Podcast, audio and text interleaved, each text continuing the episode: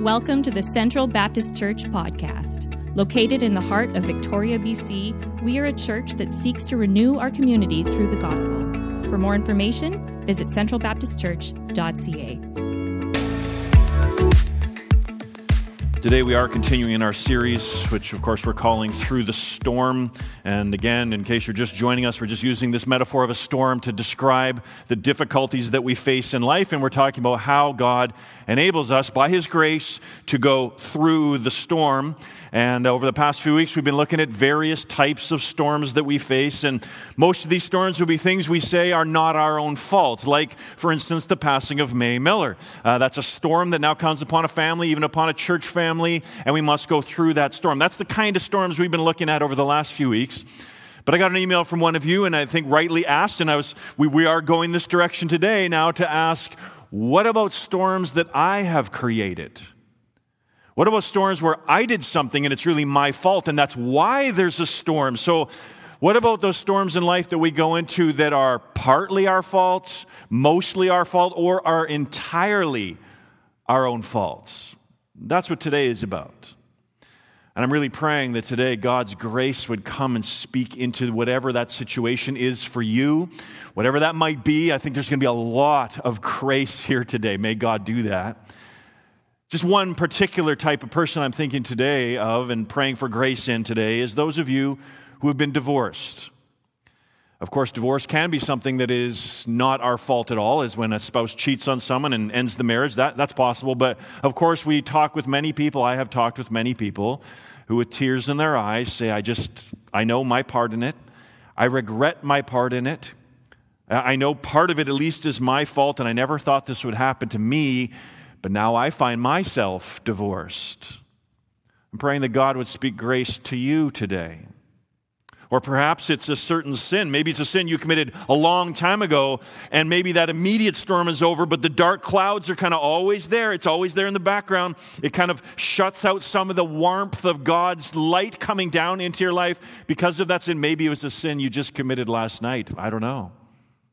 You brought the storm upon yourself and brought the dark clouds there. Or maybe you just made some really poor decisions. And your life fell apart, and now you really can't imagine the sun ever shining again. So, do you have a failure like this in your life? That's what I want to zero in on today. Storms that really are partly, mostly, or entirely our own fault. And this morning, what I am praying is that God, in His grace, and I believe He's going to do this, speak some huge grace to you and bring some healing to some major parts of your life. So, whatever your failure might be, I want to see, want you to see this morning that that failure does not have to be a defining mark of your life. Or even if it is a major thing, God wants to take that failure to redeem it, not just for His own glory, but for your good, and also, we're going to see this, for the good of other people. That's the kind of God He is. And so, to show you this, I want to look at the life of a man in the Bible named John Mark. Maybe you don't know who John Mark is. He is the guy who wrote what we call the book of Mark. John Mark. Now, the thing about John Mark is his life was going really well. He made a critical mistake. That critical mistake really caused a lot of damage, and a lot of consequences followed because of his failure. But in the end, God redeems him, reconciles him with other people, and makes him very useful in the service and cause of Christ. Now, the reason why we didn't have a scripture reading this morning is because there is no kind of one scripture where you can tell the story of John Mark, maybe like when Thomas appears to Christ or Paul on the road to Damascus or something. There is no part of the New Testament you can go to where you can just read the story of John Mark. Rather, if you really read the New Testament closely, you'll notice John Mark keeps popping up all through the New Testament. Letters that span decades. His name keeps popping up. A little phrase about him here, a little phrase about him there. And when you put them all together, you can kind of stitch together John Mark's story. So that's what I want to do this morning is to tell you the story of John Mark, show you his failures, show how God redeemed him. So let's hear this so that we might also experience God's grace and healing in our own lives. Mark's story can be told in four acts. So let's begin then with Act One, which I'll call a great start. A great start. Now, I'm calling Act 1 of his story a great start because that's exactly what happened. Tremendous beginnings for this man. Now, before we get into it, a quick note about his name, John Mark.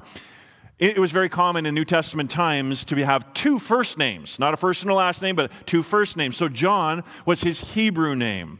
It's what his friends and his family would have called him. Mark was his Greek name because people spoke more than one language in that culture. And so Mark is what people would have called him in the business world or in the wider world. So I'm just going to call him Mark because most of us know him as Mark because he wrote the book of Mark. Now, his great start began with the fact that he came from a pretty incredible family. His mother was a woman named Mary, not the Virgin Mary, not any of the other Marys you're probably thinking of, but clearly Mary must have been a wealthy woman because she owned a house in the city of Jerusalem, one of the most expensive things you could have done in those times. She must have also been a very strong Christian because the early church met in her house in Jerusalem. You might recall a little story about Peter. When Peter was miraculously delivered out of prison after the day of Pentecost, uh, we read in Acts 12, verse 12, that Peter went to the house of Mary, the mother of John, that's John Mark, whose other name was Mark. There you go, just for clarity, where many were gathered together and were praying. So, Mary's house is kind of the center of the church in Jerusalem. Really important woman. This is the house that John Mark has grown up in. It's possible that Mary's house was the room where Jesus and his disciples celebrated the Last Supper. It's possible that it was Mary's house where the, uh, the 120 disciples met in the upper room on the day of Pentecost. Not sure, but very possible considering the place that her house had following the day of Pentecost. What a blessing to be born and raised into a Christian home like John Mark was. You know, for many years, I really thought my testimony, my life story of God's grace was really quite boring. And it's because, you know, growing up, I would hear this was in the 80s, and so one of the evangelistic strategies of the 80s was always to get some famous person who totally rejected Christ, tell their story how they came to Christ, and send them around to youth groups and things like that. This was the era we watched The Cross and the Switchblade, for those of you who remember that, the movie or the book. All these really dramatic conversion stories. Someone who was into just sex and drugs and living against Christ and then dramatically converted, like the Apostle Paul. And, and we'd hear all these stories, and they're great, and there's something really great to be said about him, but it actually had a negative effect on me in some ways. And one of those ways was just to think, well, I don't have a story like that. I mean, I just grew up in a Christian home. There's nothing spectacular about my conversion. I was like four years old and prayed to receive Christ. There's nothing dramatic about my story. And so I just kind of thought, man, these other people, they know the grace of God, but I, I don't really know it. But then, of course, over time, you start to reflect more and you realize it is a tremendous act of God's grace to be raised in a strong and healthy Christian home. You realize that as the older you get, because, for instance, in my case, meeting friends of mine. For instance, a young woman I once knew would talk about when she was raised on school nights, she'd be up until 2 o'clock in the morning because she would have to help her parents who were too drunk or too stoned, and she had to care for her parents as a young girl and deal with all the chaos of her home. That's a hard way to be raised. Now, wonderful, God saves her out of that, so she can speak of that grace, but I was spared things like that. I was raised on the scriptures. I was taught healthy patterns in life and what it means to follow Christ. Our other friends, I mean, we could go on stories for a long time like this, but simply to say, it's a tremendous act of grace when God gives you a dramatic conversion, radically saving you, like the Apostle Paul. But, but get this, some of you need to hear this. It's just as great of an act of grace when God causes you to be born and raised in a Christian home like John Mark was. We should never pit one against the other. Let's just say they're both great acts of God's grace. So, Mark was off to a really great start in his immediate family. But that actually also went to his extended family. Do you know who his older cousin was? If you've grown up in the church at all, you'll know this name. His older cousin was no one less than Barnabas.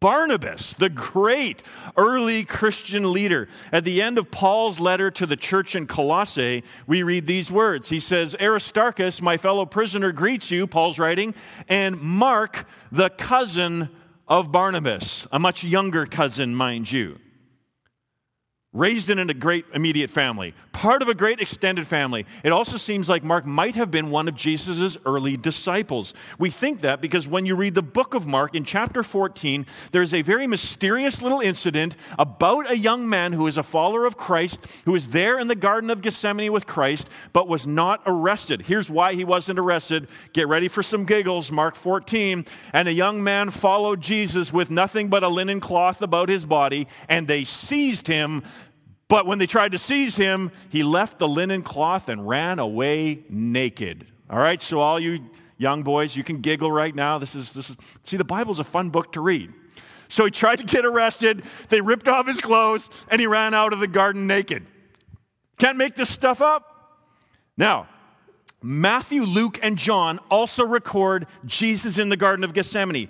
But none of them, neither Matthew, Luke, or John, tell this little story about this young man, this mysterious young man, fleeing naked from the garden. None of them tell that story. Mark tells that story, and tradition tells us or says to us that the young man was Mark, and that he included this in his gospel like an artist who paints their signature in the corner of a painting in just faint, faint, faint little ways so you can identify them. It's Mark telling his own story. We're not totally sure of this, but it's a pretty good educated guess. One more thing about his great start.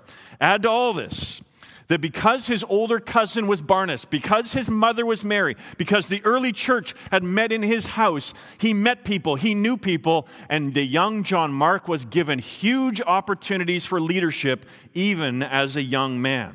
So there's a big moment later in the book of Acts where the, the early church is meeting in the city of Antioch. They want to send missionaries out to the world to tell the world the good news of Christ. This is a huge moment, the first big, big mission trip. And who do they send? First, they send the great Apostle Paul. Of course, he would be the one to go.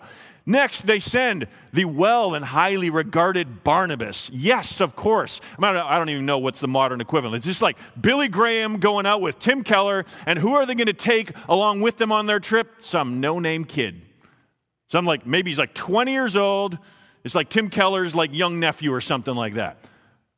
Paul and Barnabas took along with them John Mark. So we read in Acts chapter 12 these words.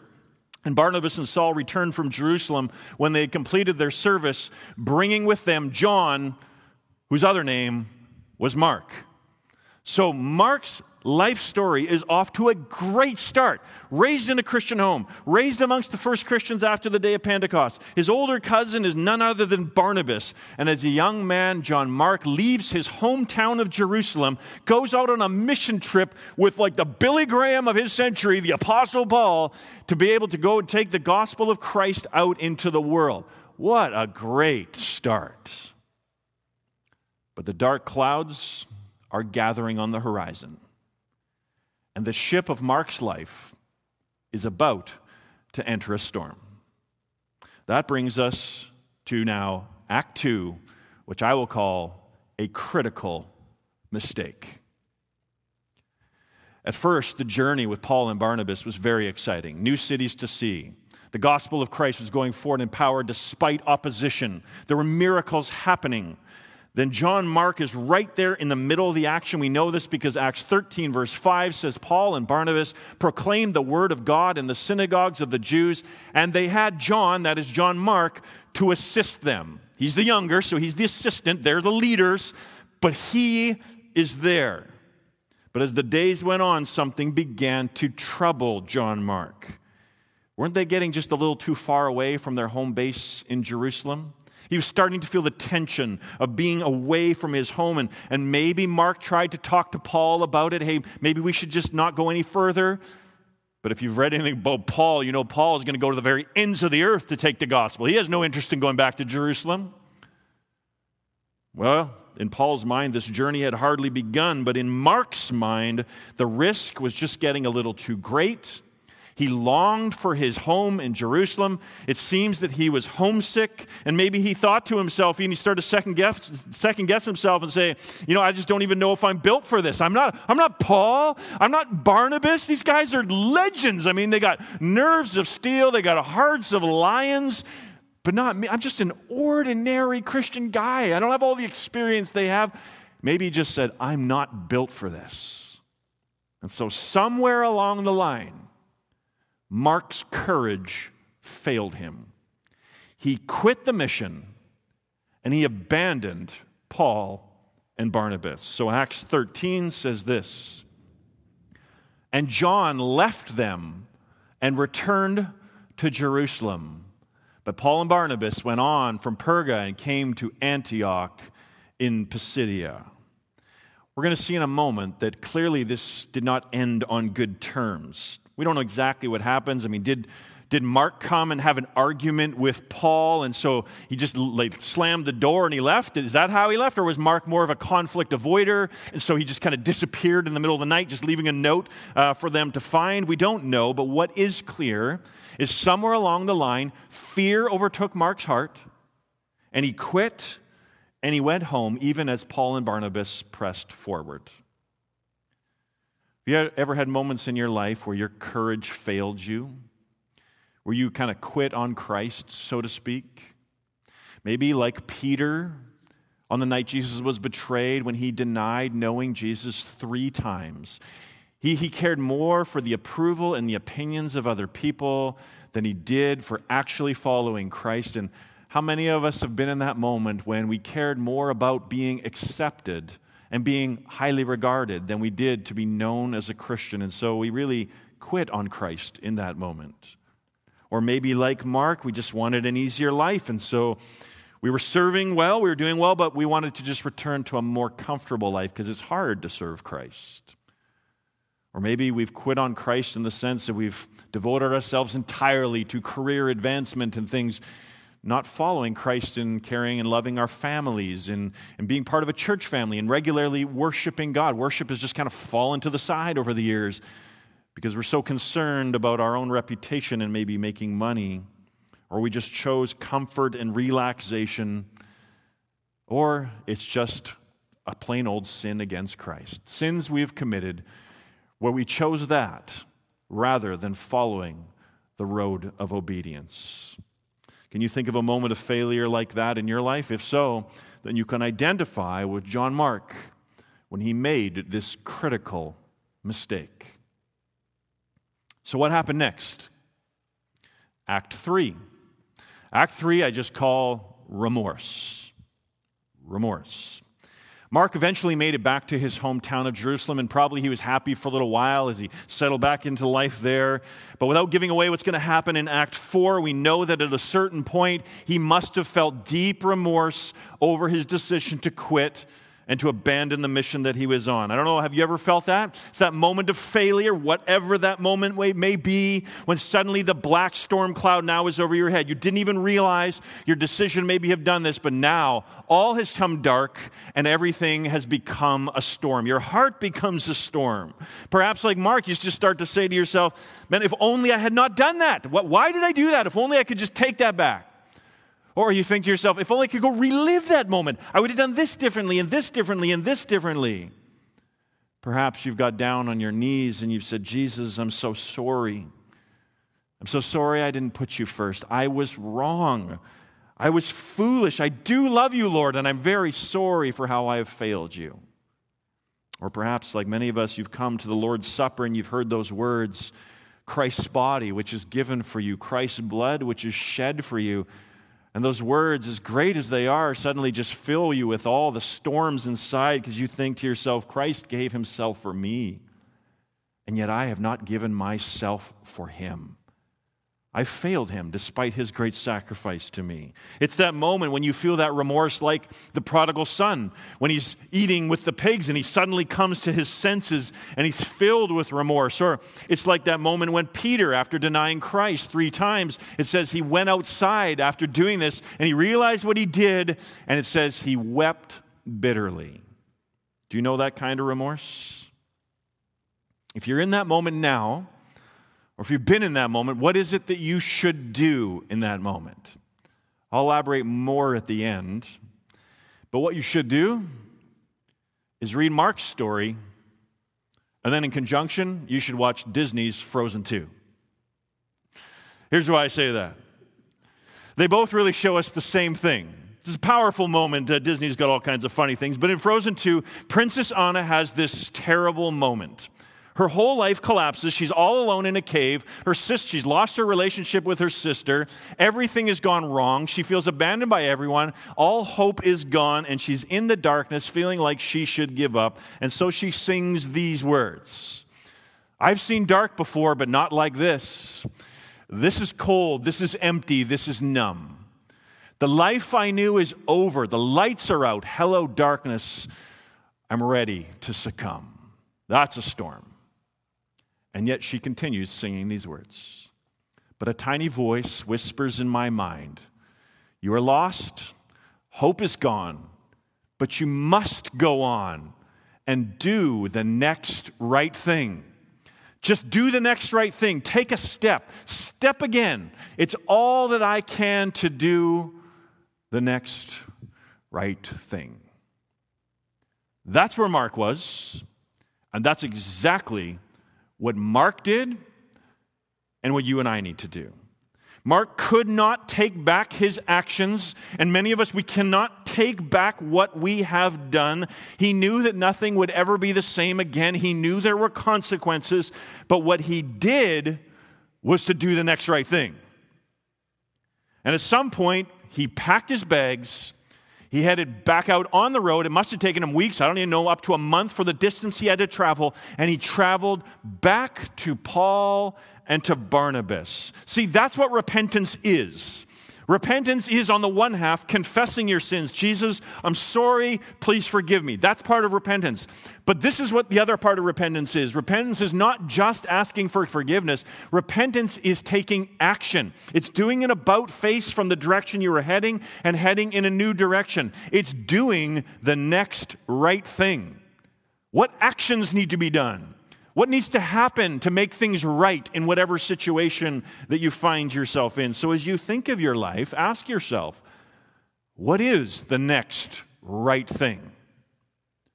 What should I do right now? Like Mark, I'm going to guess if you're thinking maybe right now, all of a sudden in your head, you're like, I know what should be done, but I don't want to do that. Whatever it is, it's not going to be easy to do. I mean, Mark is miles away. Rich, should I go all the way back, all that travel, all the hassles, and then have to be, you know, all shame-faced standing before Paul and Barnabas and tell them I'm wrong? That is not an easy thing to do.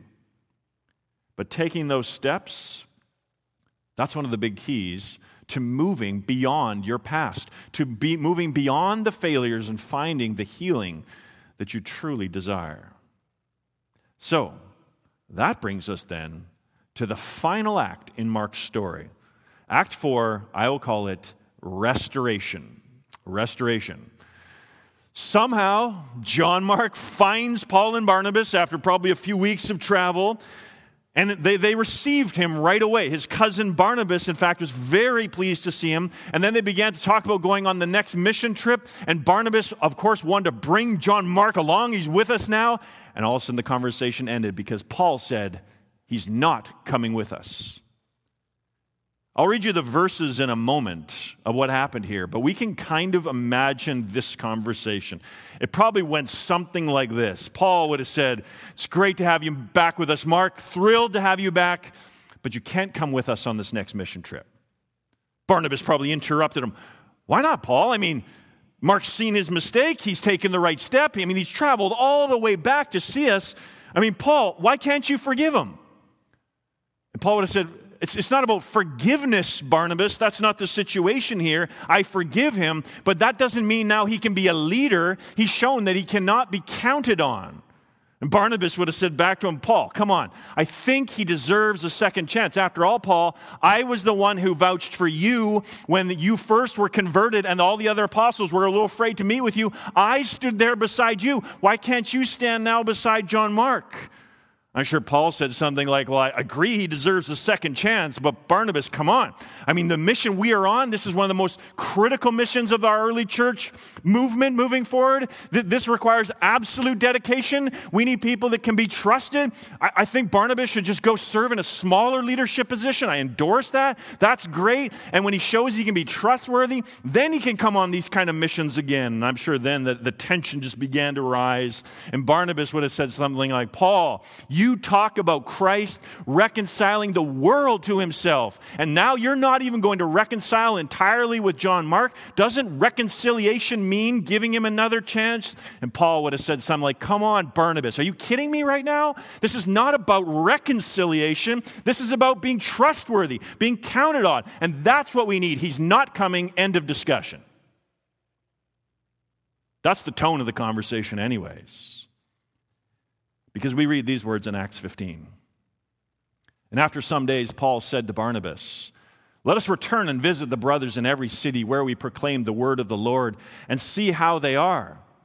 Now, Barnabas wanted to take with them John, called Mark, but Paul thought best not to take with them one who had withdrawn, who had quit, who had abandoned them in Pamphylia and had not gone with them to the work and there arose a sharp, a sharp disagreement so that they separated from each other. Paul and Barnabas separated from each other. Barnabas took Mark with him and sailed away to Cyprus, but Paul chose Silas and departed.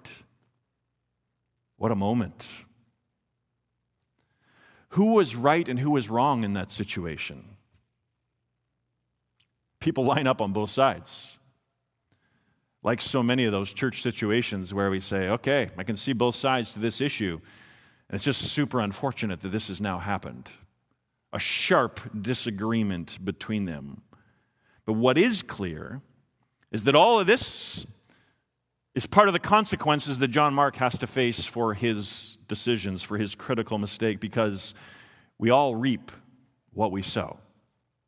But notice here from John Mark's side of things, John Mark is doing all that he can to make things right. That, just from his angle, that is what we need to say. And it, this is the good thing. This is what he should be commended for. And it's the same for us. If there are steps that we can take to make things right from whatever those past failures may be, we've got to do the next right thing and take the steps. And, and sometimes we, we will say, well, I'm going to try to make things right, but sometimes they just can't fully be made right.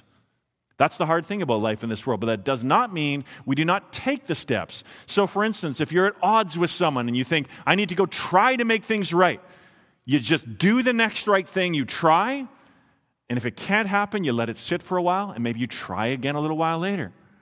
You take the need, you take the steps that need to be taken in that moment, and realizing that there might be hard consequences that still you have to reap what you sow from the actions you took, but you still, the path to freedom, the path to healing means you still take those steps and you face the consequences, whatever they may be.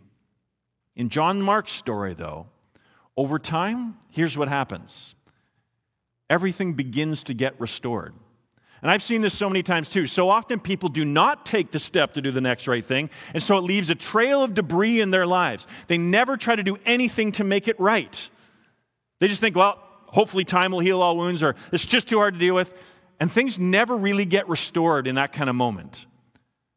Conversely, when people say, all right, I'm going to try to own up to my mistakes, I'm going to try to make things right, what typically happens is parts of it get healed typically not all of it, like with John Mark's story right away here. Parts of it get healed, but that person begins to grow through it, and there's healing and there's restoration that happens, even if it's not the entire situation. Over the years, though, with John Mark, more and more restoration begins to take place. And what's so interestingly is that this happens with Paul himself. With Paul himself. More than that, Mark actually becomes one of Paul's most trusted trusted leaders in the work of Christ. So Paul writes a letter to Philemon, and at the end of his letter to Philemon, he, write, he gives some greetings and he writes this Paul writes to Philemon, Epaphras, my fellow prisoner in Christ Jesus, sends greetings to you, Philemon, and so do Mark, Aristarchus, Demas, and Luke. And what does he call them? My fellow workers. Mark is listed amongst Paul's fellow workers. Mark, the guy who quit, who abandoned them, whom Paul wouldn't even take on the next mission. Now, later on, he says, Mark is amongst the fellow workers in the cause of Christ. And then at the end of his life, Paul is in prison awaiting his execution.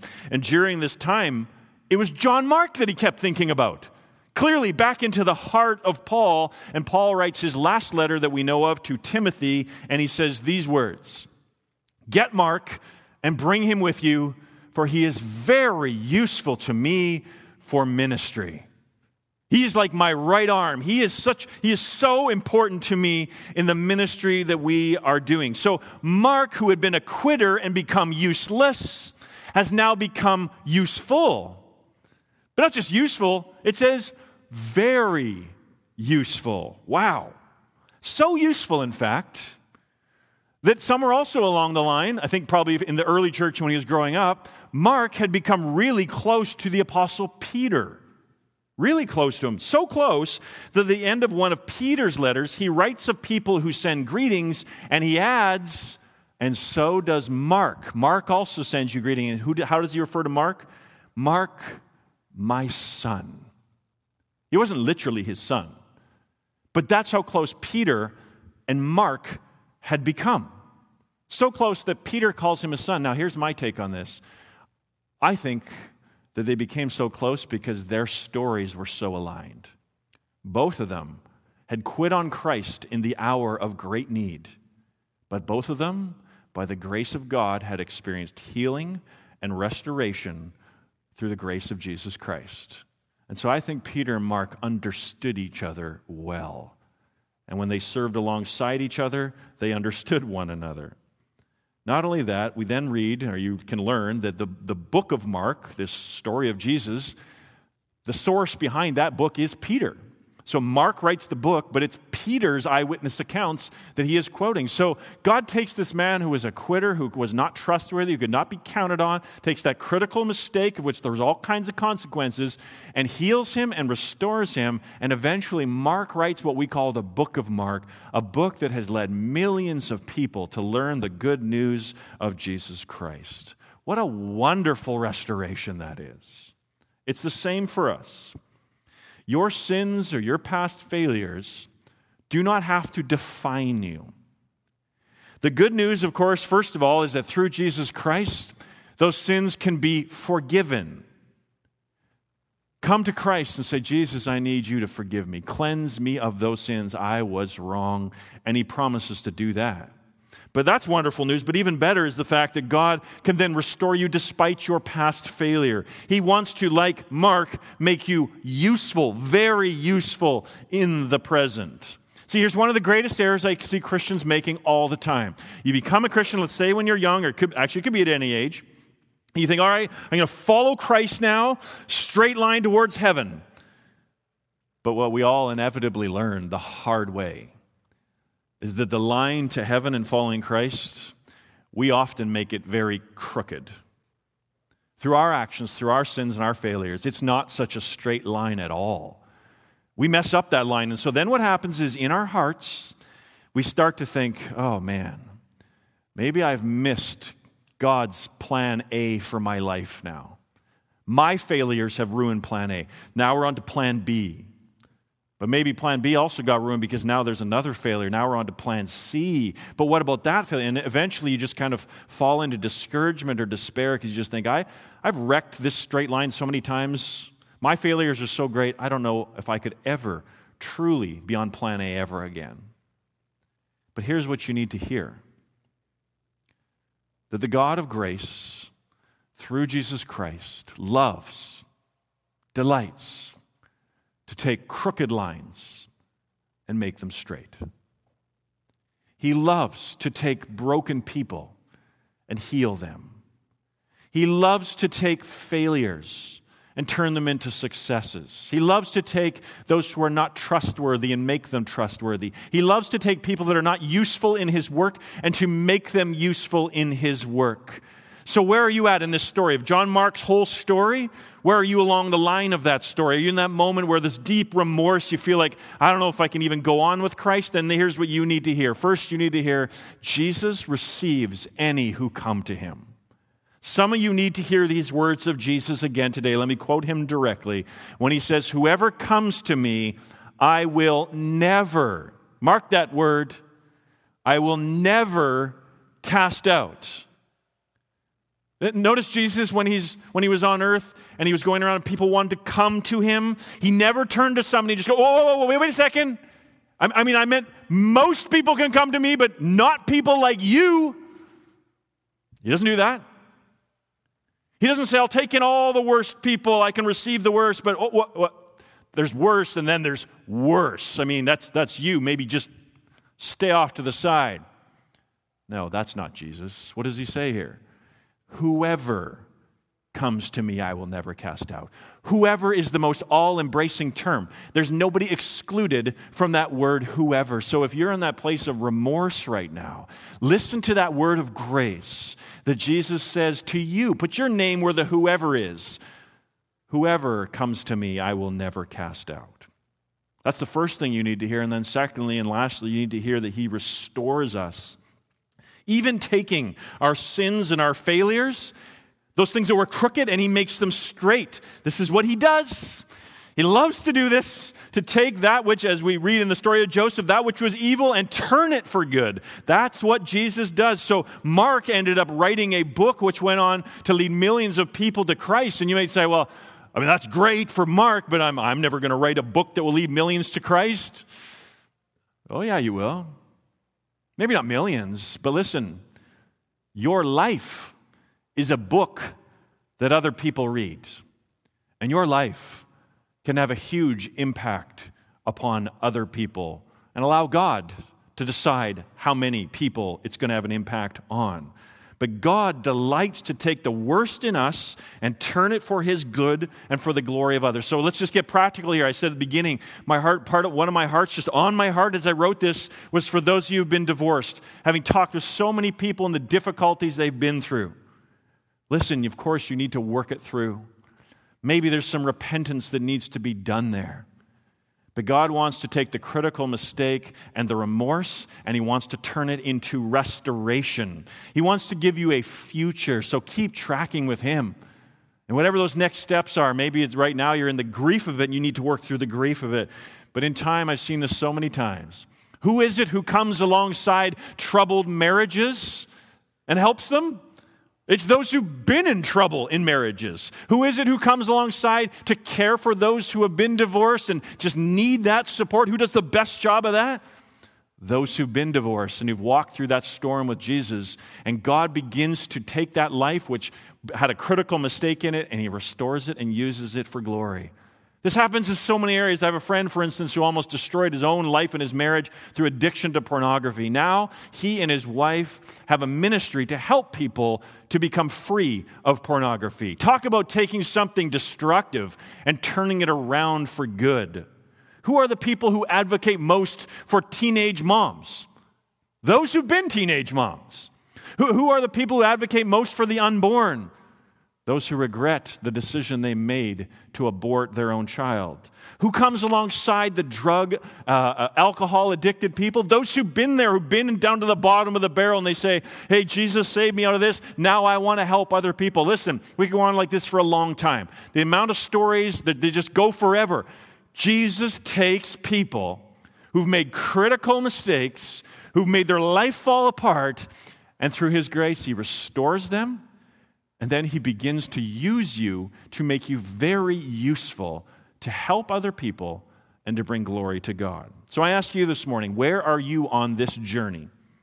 John Mark's whole story, where are you on it? Maybe you're, you're early on and you just need to admit the sin and the mistake and come in repentance. Maybe it's a period of remorse and you need to hear those words of Jesus that whoever comes to me, I will never cast out. Or maybe you're now at the next point, you need to do the next right thing. There's actions that need to take place.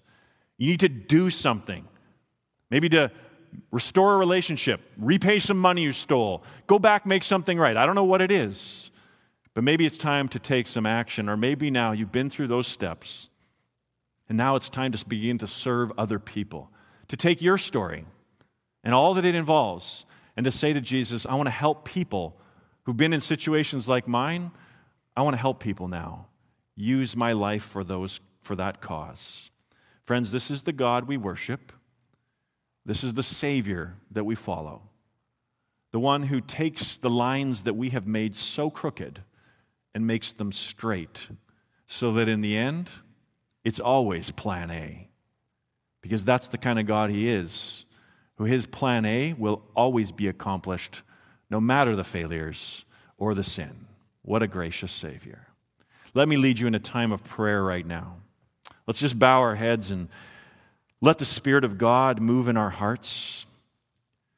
Perhaps right now, let's just begin with a moment of confession for our sin. Just quiet confession where we come before God, whatever that may be, whatever that mistake is. Like Peter wept bitterly, like the prodigal son realized when he came to his senses he had done wrong. Take a moment, name those sins, and confess them to God, seeking Christ's forgiveness.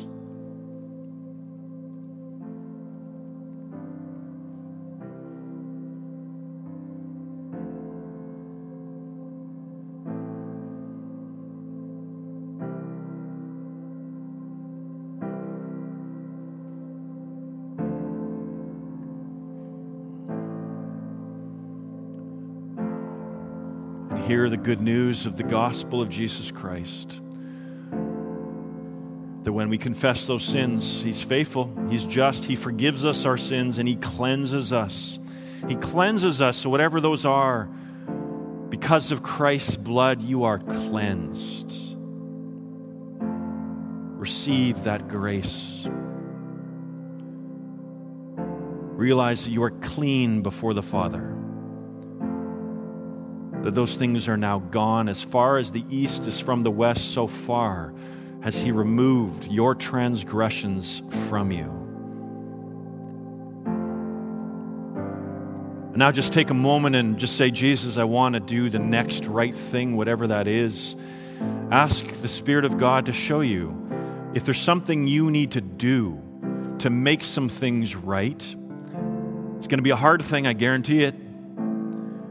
Ask the Spirit to show you what it is and ask Him to give you the strength to do it. Let me give you a moment right now to do that.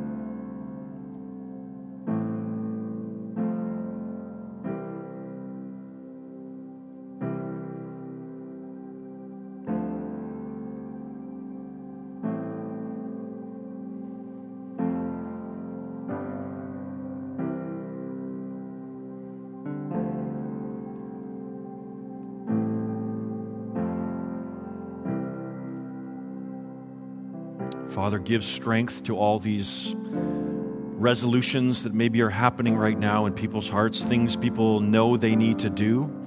I pray you would solidify them to be convictions of things that must be done. That even as we leave here later and these moments fade, that that would not fade, but that you would give strength to each one to go do the next right thing, to make things right as best they can, letting the chips fall wherever they may. And for those of you who have been brought through a time like this in your life, like John Mark, maybe you're now in the, the stage where Jesus has brought you through this. Let's just take a moment to give praise to Him that God would redeem you of your past sins and failures. Just take a moment to praise Him and to thank Him that He's the kind of God who has done that. Think about where your life could have gone had He not done that for you. And think about all the opportunities He's given you and the ways He's used you. Let's just take a moment to praise Him if that's where you're at in the story.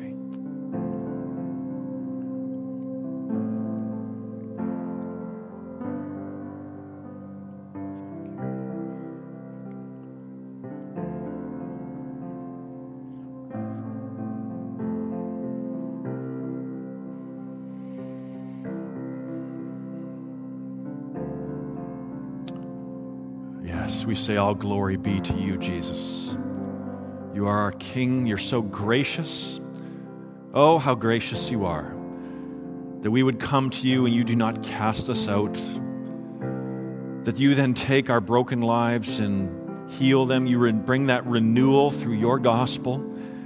I praise you for the, uh, the hundreds, the thousands of stories I know of lives that you have redeemed and restored. I pray that you would do that now with each one who is listening this morning However, you would do that, Father, you would restore them, restore their joy in you, restore a new path of service, that you would take our lives and be pleased to use them for your kingdom purposes, so that we might lift our voices and praise you, Jesus, our King of Kings, giving you the glory. And on that great day, we will look back and just see the story of grace that you have woven through each one of our lives. Oh, we say, Glory be to you, Jesus. It's in your name that we pray. Amen.